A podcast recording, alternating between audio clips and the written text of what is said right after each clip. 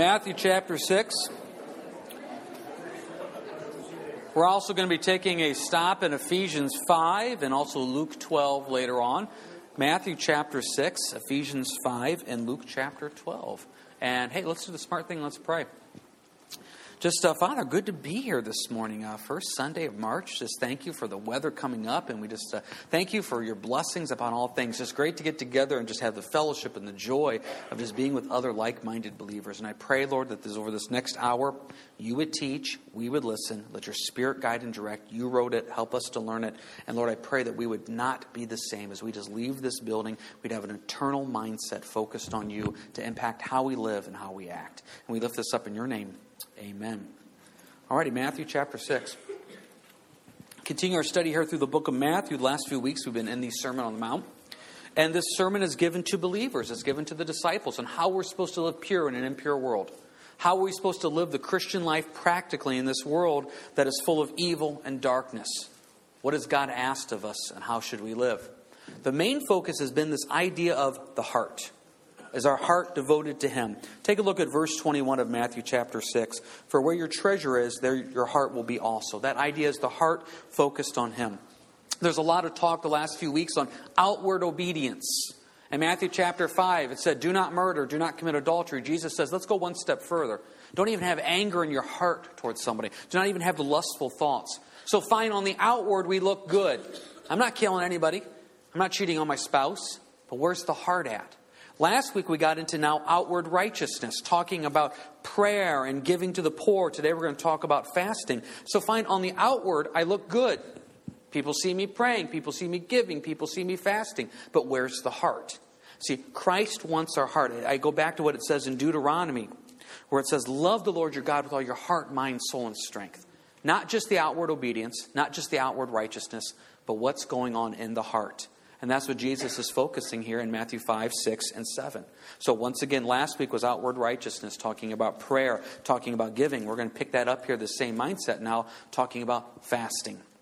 Matthew 6, verse 16. Moreover, when you fast, do not be like the hypocrites with the sad countenance, for they disfigure their faces, that they may appear to men to be fasting. Surely I say to you, they have their reward. But you, when you fast, anoint your head and wash your face, so that you do not appear to men to be fasting, but to your Father who is in heaven, who is in the secret place, and your Father who sees in secret will reward you openly. So let's talk about fasting here for a little bit. Fasting is one of these tools that God has given us that I think that sometimes we fully don't understand. Now, we talked a lot more about fasting when we went through Matthew chapter 4 with Jesus in the wilderness. I encourage you to get online, listen to that, or grab a copy of the CD because we're just going to hit some of the high points here real quick as we go through this. But when you're fasting, please do note verse 16 and also verse 17. When you fast, not if you fast. The assumption is Jesus is saying you will fast. So, what are the times we should be fasting? When is fasting appropriate? Because it's a tool that God has given us to use. And it's such a blessing. It truly is. But when we're fasting, the focus was supposed to be on the Lord, not on us. See, what was happening a couple thousand years ago when these people were fasting, they would walk around and you could tell something just didn't look right with them. They didn't look healthy. They didn't look good. What's going on? And it would be this big thing oh, I've been fasting. And people would stop and say, Oh, wow, look how righteous this person is. Look how holy this person is. This person is going without food to be with God. They would get their glory, they'd get their reward. Remember these two words that Jesus keeps repeating the last couple weeks hypocrite and reward. Hypocrite literally means two faced. So you put on one face when you're around the public to act righteous, to look obedient, then you have another face that you're really like. Well, these hypocrites were saying, I'm very righteous, I'm very seeking of the Lord, so therefore notice me. And then Jesus says, You want your reward? Verse 16, you got your reward. You want to give to the poor and have everybody notice you last week? Then you got your reward. You want to be known as this mountain of prayer and everybody sees you praying and you want everybody to notice you praying? Then you got your reward. You're going to get your reward. It's either going to be here on earth or it's going to be in heaven. And what Christ is trying to teach us is look past this earth and invest in things eternal. Invest in things for heaven. That's what you want to invest in. That's where your reward's going to be, and that's where we should be focusing. But so often we're focusing on the temporary. We like the attention, don't we? We like the pat on the back. We like the affirmation. I was reading in a devotional this week where it talked about how we all have this itch, if you will, of wanting to be affirmed, and we love it when somebody scratches it, when somebody pats us on the back and says, Good job. Jesus says, check your motives. If that's your motive, then that's your reward. But you want to look past that and look towards eternity. Years ago, there was a guy out here at church, and um, I don't know if the proper term is he was quite the faster. I don't know if that's what you say or not, but he fasted all the time. And you guys know where I'm going with this. You know how I know he fasted all the time? Because he always told us that he fasted all the time. He wanted that affirmation. He wanted that okay. Now, when he was fasting, was he doing something good for the Lord? I sure hope so. Did it grow people spiritually? I sure hope so. But he wanted it to be known of all the times he fasted and all the time and energy he put into it. Jesus says, you know what, verse 16, surely I say to you, they have their reward. So does this mean that you can't ever mention you were fasting for somebody? Does this mean just like last week, you can't ever say, hey, I was trying to help this person out or I was praying for you? No, Jesus is saying once again, just check your motives at the door. Why are you letting people know? Do you want the pat on the back? Do you want everybody to see you? If that's your goal, then you should probably just keep your mouth shut. But yet, if you're talking to someone and it comes out, hey, you know, the other day you were so heavy on the heart and I was praying for you, or what can I do to help you out? Then I want to glorify Jesus. Remember Matthew 5 16. Let your light so shine before men that they may see your good works and glorify your Father in heaven. Whatever I do on the outside, I want it to be for the glory of God, so therefore He gets the glory. So, why would we fast? When you fast, why would we do it? Well, in the New Testament, there's really three reasons given why you should fast. And we went over these in Matthew 4, so we'll hit it real quick. If you're a note taker, you can take notes there in your bulletin. Matthew 17, Matthew 17, you have fasting as a time of preparation. You remember the story. There was somebody demon possessed. They wanted the demon to be cast out. The disciples couldn't do it. They go to Jesus and they said, We can't cast this demon out. And Jesus says, This one only comes out by prayer and fasting the understanding there is Jesus is saying we're always supposed to be in a heart of prayer and we're always supposed to be in a heart of fasting. So maybe you have a time of prayer, of fasting, of prayer, of preparation in your life. Maybe you have kids in home and so you set aside, I'm just throwing it out there, lunch on Mondays. You're going to always take that lunch aside and use that for fasting to focus on your kids and pray for them. Maybe you have grandkids, so you're going to take away, you know, I don't know, lunch on Thursday and pray for your grandkids. Maybe God has really blessed you with a ministry at work or a ministry at church, and you're just going to take away a meal a week just to be in fasting for it. What are you fasting for? Just preparation.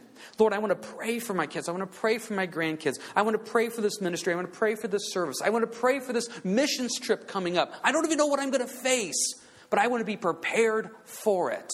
So I'm going to have my time spent in prayer and fasting before to be prepared. Well, how does that prepare you? Because you're feeding the spirit and not the flesh. See, this whole walk we have with the Lord on this earth is trying to die to ourselves as these fleshly desires. Fasting is a picture of us stopping feeding our flesh and focusing on the spirit. Fasting is where you take the time to not spend that time in preparing a meal, eating a meal, etc., and you use that time and energy instead to say, Lord, I want to pray about this. So instead of feeding the flesh, I feed the spirit. And God honors that and God blesses that. And all that time and energy that would have been spent in a meal and preparation, I'm just going to go quietly spend with the Lord. And prayer of preparation. Why else would you fast? Luke chapter 2, we're introduced to a gal by the name of Anna. She was a widow, she was at the temple, and her ministry was fasting and prayer. Maybe that's your ministry. Maybe you're in a season of life where you don't have the physical strength that you once had. Maybe you're in a season of life where you can't go out and do the things you used to do. And so you're sitting there saying, I can't do anything for the Lord. You can have a ministry of prayer and fasting. You can know these people that are going through a tough time. You can know the marriages that are hurting. You can know the people are hurting physically. You can know the people that are struggling spiritually. And you can make that your ministry. I'm going to spend that time in prayer and fasting for them, and that will be my ministry for them. I may not physically be able to go do this or that, but by golly, I can take a meal, set it aside for the Lord, and spend that time in prayer and fasting for somebody. Maybe you know somebody that's really hurting. And you're like, I don't know what to do. Uh, you know, I can't fix the problem. I can't do this. I can't do that. We could spend a meal praying and fasting for them. Seriously, do you realize that's one of the most loving things you can do? Is to say, I'm not going to eat and that time that I would have spent eating, I'm going to focus on your needs and what you're going through and give them over to the Lord. It's one of the most loving things you can do. Because if you're like me, you're just constantly thinking about food. I'm telling you about Jesus right now, but I'm wondering what I'm going to eat for lunch. You know, I'm thinking about that. And once I get done eating lunch, you know what I'm going to do? I'm going to wonder what I'm going to eat for supper. I'm thinking right now the Harvest America thing starts at 6:30. Should I eat before that? or should I eat when I get home? I'm just going to eat both times. That's what I've decided, you know? We think so much about food. That's just what our body thinks of. God has designed us to eat and to enjoy food. Look at the ministry. I did that on purpose. Look at the ministry of Jesus. How often do you see Jesus in the Bible eating and enjoying fellowship with others? Our Savior set the example of enjoying food.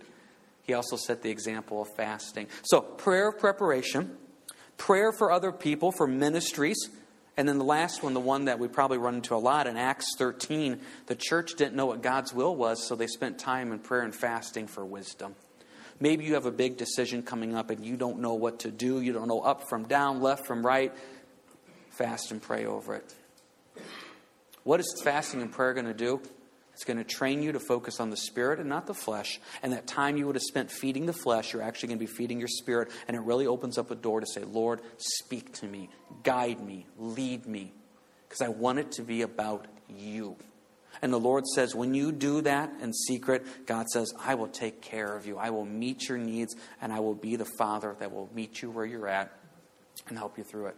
Cannot encourage you enough. If fasting is not a tool that you normally use, put that in your spiritual toolbox. The way I look at a lot of these things God has given us, I just imagine, if you will, this spiritual toolbox, and you pull the tool out you need at the time. You know, you may not always need the Phillips. You may not always need the crescent. You may not always need the rubber mallet, but you have those tools there. And when you need it, it's there. You may not fast all the time, but when it comes time to fast and the Lord leads you to do it, pull that tool out of your box. A little bit like anointing with oil. They talk about that in Mark and talk about that in the book of James. Anointing with oil for the sick. When do you use that? Use that tool. Bring that out. So there may be something coming up where you're saying, you know what? I need wisdom. Or this person's really heavy on the heart. This ministry is really heavy on the heart. Or you know what? I just feel I need to be prepared. I don't know what's coming up, but I want to be ready. Maybe you set aside a meal, fast and pray over it, and God will honor that and bless that. You do it for the right reasons, for your heart to know Him, not for the outward pat on the back. Because everything is about looking towards eternity. Look at verse 19. Do not lay up for yourselves treasures on earth, where moth and rust destroy and where the thieves break in and steal, but lay up for yourselves treasures in heaven, where neither moth nor rust destroys and where thieves do not break in and steal. For where your treasure is, there your heart will be also. Everything we do is an investment. I'm either investing in this world or I'm investing into eternity. And this is what Jesus is trying to tell us here in verses 19 through 21. What do you treasure? What is important to your heart? Because whatever you treasure, whatever is important to your heart, that's what you're going to spend time and energy on. That's what's going to be important to you. And you'll make time for those things. All of us are given 24 hours a day to invest with. How are we going to use it? What are we going to use it for? I, you know, I love watching the weather. I've watched the weather here. We're going to get some warm days coming up this week. Some rain coming, but there's some days to maybe get outside and do some stuff. I have a whole list of projects and I want to get done outside. Now, if I complete those projects, I will have a sense of accomplishment. I will look back and say, look what I got done. I will feel good about that. Now, what happens if the Lord that day, that beautiful day where I can get everything done, says, Yeah, but James, I want you to go do this? Am I willing to invest in the things of the Lord? Am I willing to put my treasure to the side and say, Lord, I treasure what you want most? It doesn't mean that it's wrong to go out and do projects outside. We're coming up to summer here. We're going to start mowing yards. None of those things are wrong. But we just have to stop and say, what do I want to use my time and energy on? So while I'm doing those projects, I could be in prayer. I could be listening to worship. I could be bringing my boys along and saying, let's work together. Or I can make the day all about me. When I get up in the morning, here's my to do list. This is what I want to do. And then when I lay in bed at night, I will have a sense of accomplishment because I have accomplished what I want to do. Well, let's accomplish what the Lord wants us to do that day. Let's treasure His will above anything else and let's invest in that. Because as we invest in that, that's where we'll find true peace and fulfillment. Because we can accomplish everything we want in our flesh and still not have joy and fulfillment. We're starting to talk about Solomon on Wednesday nights. 700 wives, 300 concubines. Whatever he wanted, he got. Then go read the book of Ecclesiastes. He was miserable. So you can fulfill everything on your to do list, you can fulfill everything you want on your little wish list, and still walk away disappointed, discouraged, discontent. Because what do you treasure? Do you treasure the things of the Lord, or do you treasure what you want? Once again, is it outward obedience and outward righteousness, or is it the heart? We have to choose what we allow in. See, look at verse 22. The lamp of the body is the eye. If therefore your eye is good, your whole body will be full of light. But if your eye is bad, your whole body will be full of darkness. If therefore the light that is in you is darkness, how great is that darkness?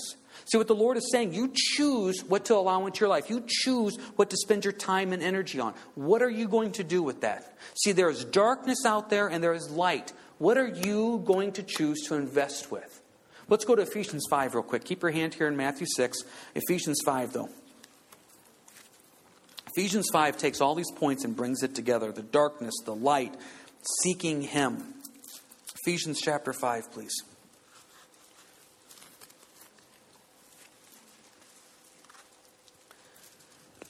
See, in Ephesians chapter 5, we see the same theme of darkness and light. Ephesians 5, verse 8.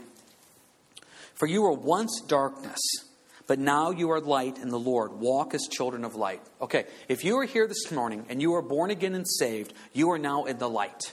At one time, you were in the darkness. You walked according to the darkness. You walked according to what the world wanted, what the world said, and what you wanted. And that was a darkness. You got saved and you saw the light, the light of Jesus Christ. So now let's walk in that light.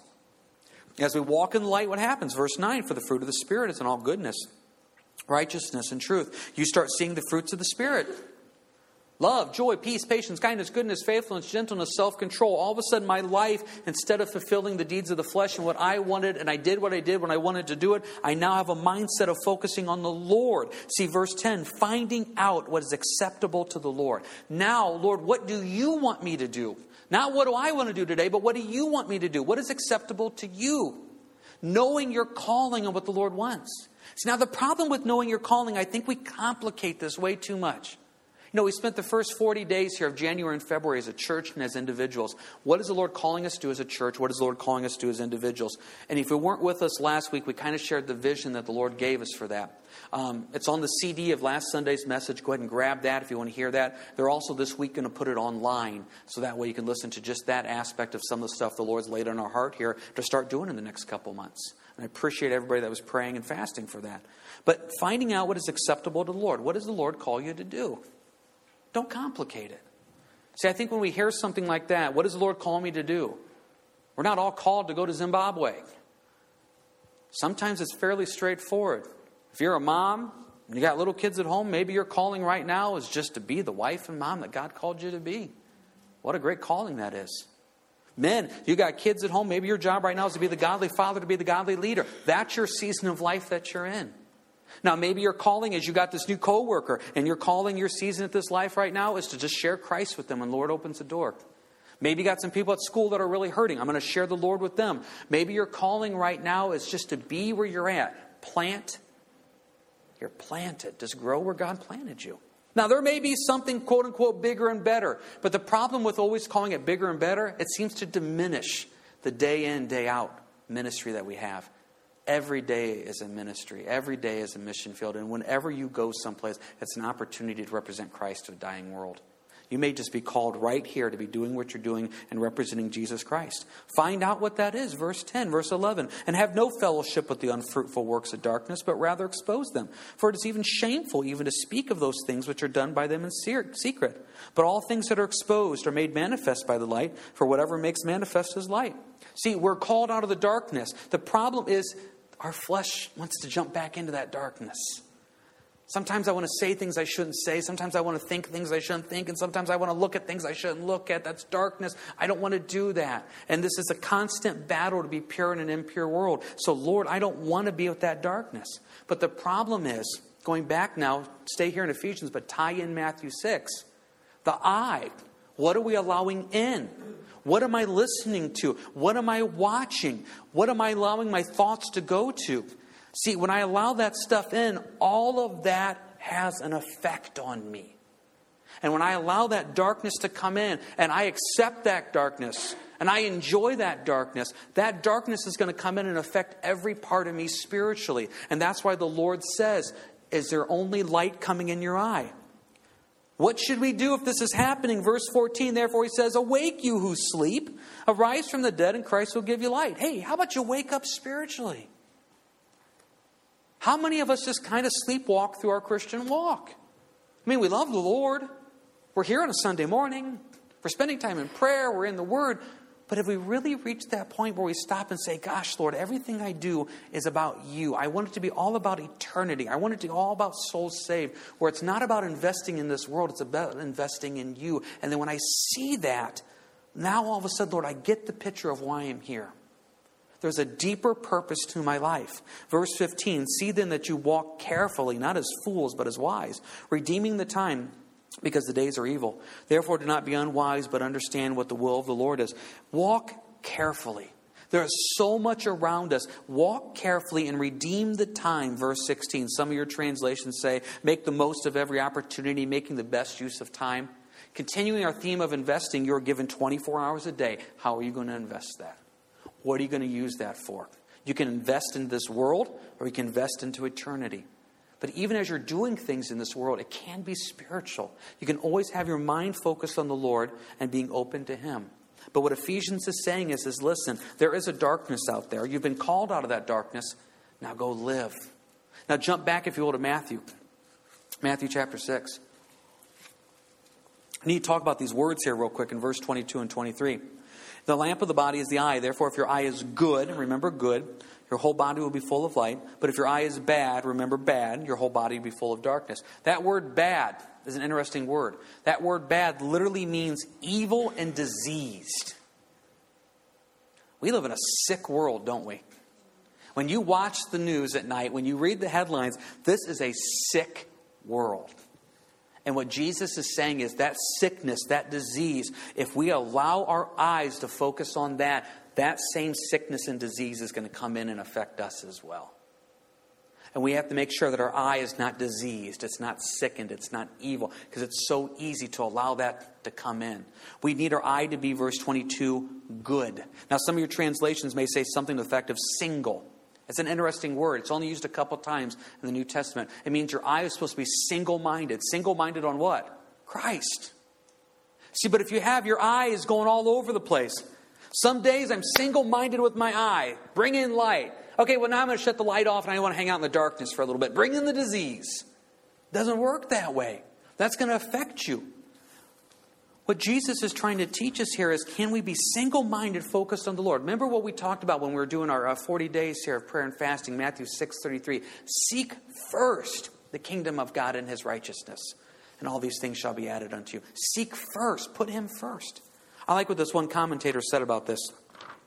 It says the application is this the good eye belongs to the person whose motives are pure, who has a single desire, there's that word, single desire for God's interest, and who is willing to accept Christ's teachings literally. His whole life is flooded with light.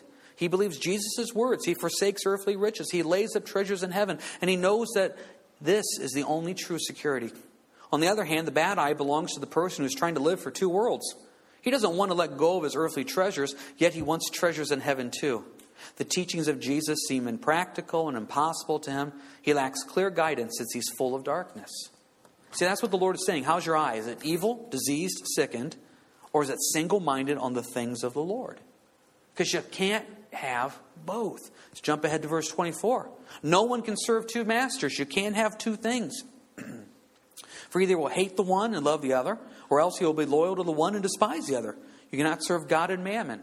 Mammon is an Aramaic word for riches there. You can't have both. And what we do in this world is learning how to die to that darkness and walk in the light. And when you walk in the light, I'm telling you, that's where the joy and the fulfillment comes. That's when you get a purpose. That's when you start realizing, as the hymn says, the things of this world grow strangely dim. Because when you have an eternal mindset, a lot of the stuff that brings us down at home and at work and whatever, all of a sudden, in the whole scheme of eternity, doesn't mean anything. But it's when we allow this world, this darkness, to get the best of us, our eyes get off Christ, our eyes get off eternity, and it's really easy to get bothered by things. And it all happens to all of us. Because there's always that temptation to jump back into darkness. And sometimes it comes subtly. I got an email last week and it was from, quote, your old friend Bill. Hello there, James at harvest-fellowship.com. So obviously it's a really close friend because he knows me as James at harvest-fellowship.com. My name is Bill Daltrey, and I'm glad you're in my subscribers list. Exclamation point. Everything he says is exclamation point. He's really excited. What I want you, what do I want from you is to start together a partnership. Exclamation point. This sounds good. Bill Daltrey will take all his knowledge and put it in your hands, showing you how to turn a minimum investment of $250 into $10,000. For this initial investment, Bill will match you dollar for dollar. Therefore, an investment of 250 will also see Bill adding 250 of his own money to your account. You'll trade with this account under Bill's guidance to get to a level of $10,000. At this juncture, you are to return Bill's initial $250 and keep 9,750. Well, I mean, obviously, this is legit and from the Lord. Um, this is just right there. Isn't that the world right there? Hey, for 250 bucks, I get $10,000. Well, that sounds good. That sounds good, right? And this is my good friend Bill that knows me as James at harvest-fellowship.com.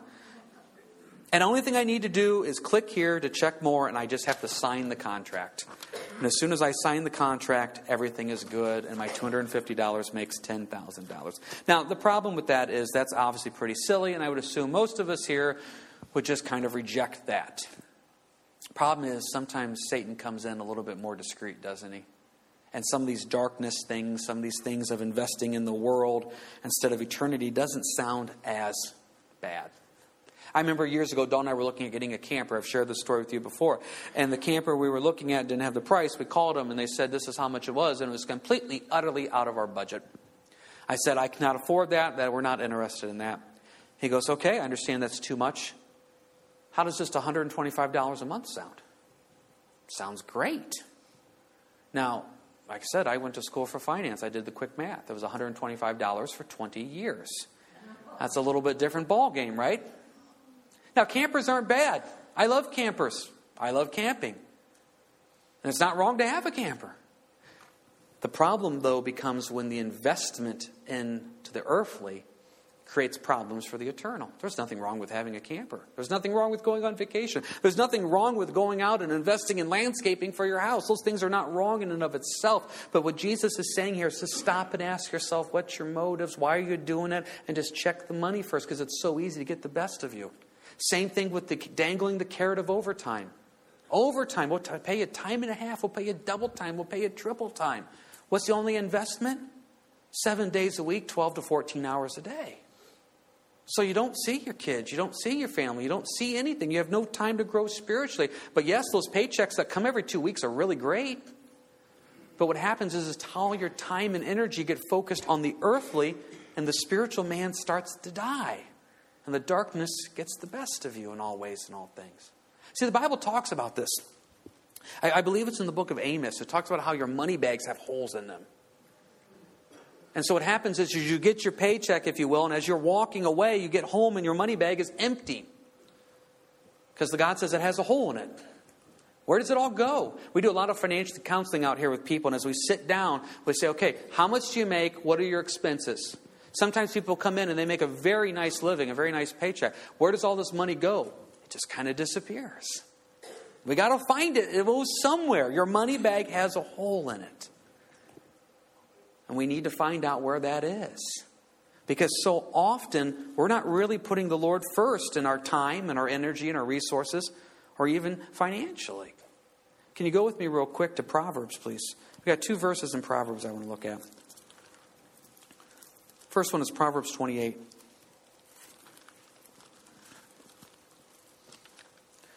See, when I talk about investing, it's not only the financial, it's your time, it's your energy, it's your resources. Like I said, God has given you 24 hours a day to invest. How are you going to do that?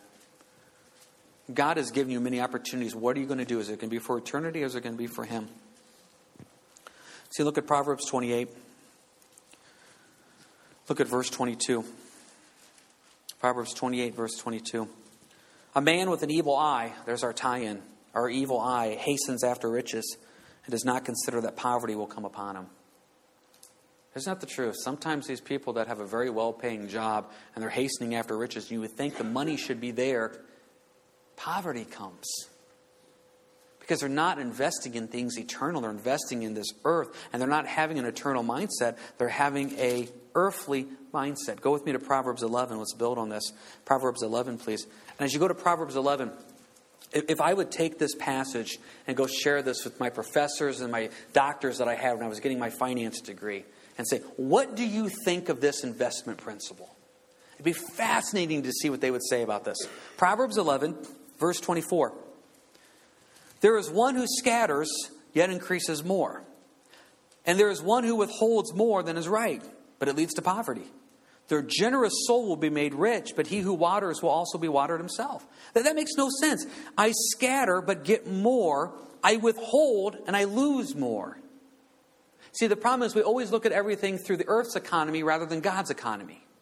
And in God's economy, He says, if you're generous, if you're putting me first in everything, not just finances, but time, energy, resources, He goes, I will always take care of you and bless you always take care of you and bless you. I, I, look at Dawn and I, and I look at where we're at and what God has blessed us with, and I just keep going back to this simple point that when her and I were just starting to first work, you know, outside the home and back as teenagers, we always just stopped and said, Lord, you get 10% right off the top. God, we honor you with that. And He has always met our needs and always taken care of us. And I just can't give enough credit, praise, and glory and honor and testimony to that. And there's been times where the finances may have been tight. We're like, okay, but the Lord says scatter. We're going to scatter. Next thing you know, God just takes care of us. We scatter more, but increase more. And it's not only financial. Just be careful. Because I've seen the people on TV that tell me if I just plant a seed gift into their ministry, God's going to triple my money. God is not an investment banker, okay? Never look at it from that perspective. But when you give to God, He always bless and take care of you. How we bless and take care of you? Let's use the example of Israel for 40 years in the wilderness. They had bread every morning, they had meat every night, and their sandals and their shoes never wore out. That's sometimes how God takes care of you. That vehicle that should not be running, I mean, seriously, it should not be running, just keeps on going. That water heater, that furnace that should really be dead, just kind of keeps on chugging along. God just takes care of you. The sandals don't wear out. What a blessing that is. God says, Trust me with it. The generous soul will be made rich, and he who waters will also be watered himself. The Lord says, Of your time, your energy, and resources, invest in me. I sometimes have days where I look at the day and I don't have enough time to go do that ministry. So I make the time to go do that ministry. And I start off doing that a little grouchy, a little grumpy. And by the time it's done, wow, Lord, what a day. What a blessing. And so you go do that ministry, you go help that person out, you go serve whatever, and you get back and you should just be exhausted. But instead, you're just flying high because, wow, Lord, I got to serve you. What an amazing blessing that is.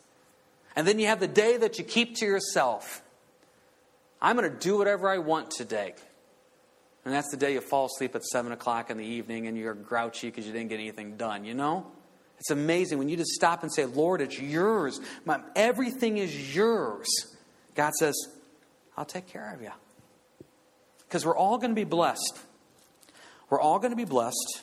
The question is, what are we going to do with that blessing? And here's our last passage on this. Can you go to Luke 12, please?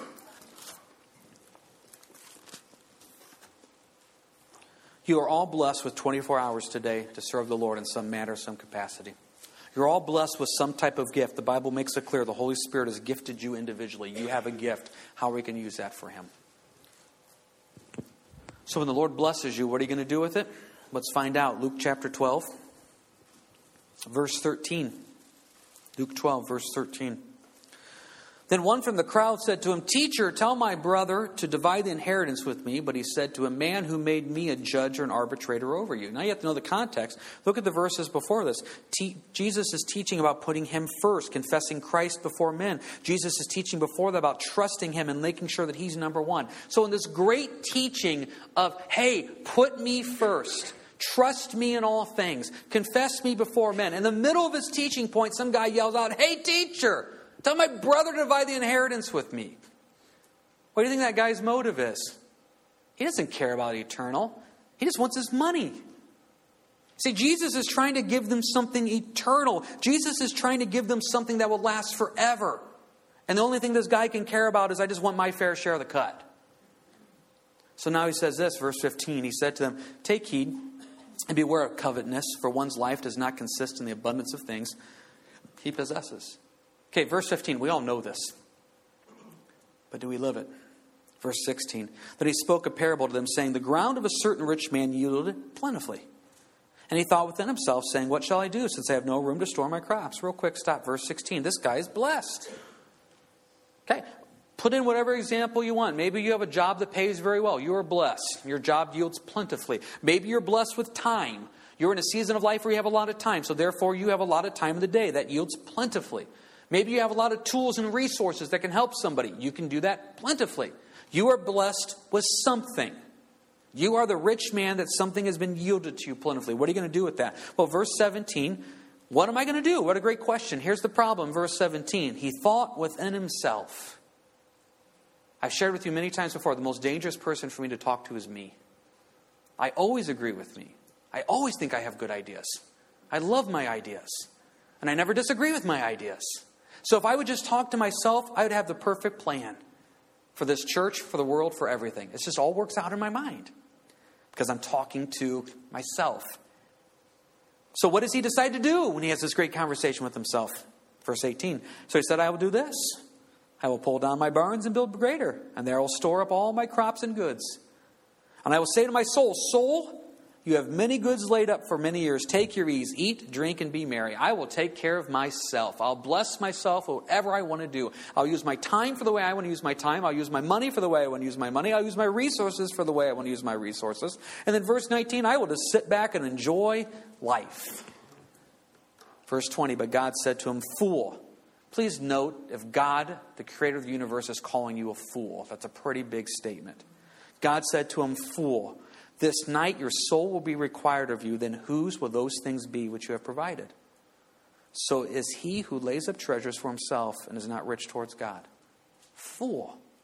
You're a fool if you stop and say, I want to make it all about me. It's my day, my time, my hours, my money, my finances, my energy. It's mine. The whole point of this last lesson and lesson before is investing into the things eternal. That's not about you. And when we get this mindset, all of a sudden life and ministry changes. Because if we make it about us, then everything we do is about us. What can I do to make me happy today? What can I do to bring me some pleasure today? What can I do to bring me joy today? And once again, go look at Solomon's life and read Ecclesiastes. There will be no joy or peace. You'll have brief moments of fleshly happiness, but spiritually you'll be dead. And what Jesus is trying to say is focus on me. When you get up in the morning, Lord, how can I serve you today? Here I am, send me. Seek first the kingdom of God. When you're going out and enjoying life, maybe you're going with your kids, your family to the zoo, you're on vacation, you're at your camper. Lord, who can I minister today to? Just the mundane. I'm going to go into Walmart and get a gallon of milk. Lord, bring somebody into my life that I can represent Christ to. It's taking the daily opportunities and turning them into just a little miraculous conversations through the Holy Spirit.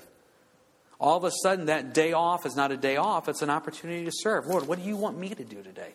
How can I invest in you? All of a sudden, when you get that paycheck, it's not like, oh, good, what am I going to do with my money?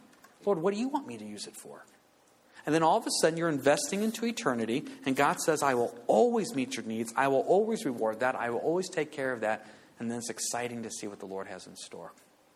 The worship team wants to come up here for the final song. Hey, let's pray this into our lives. And let's also pray for just the uh, Harvest America crusade, too. Heavenly Father,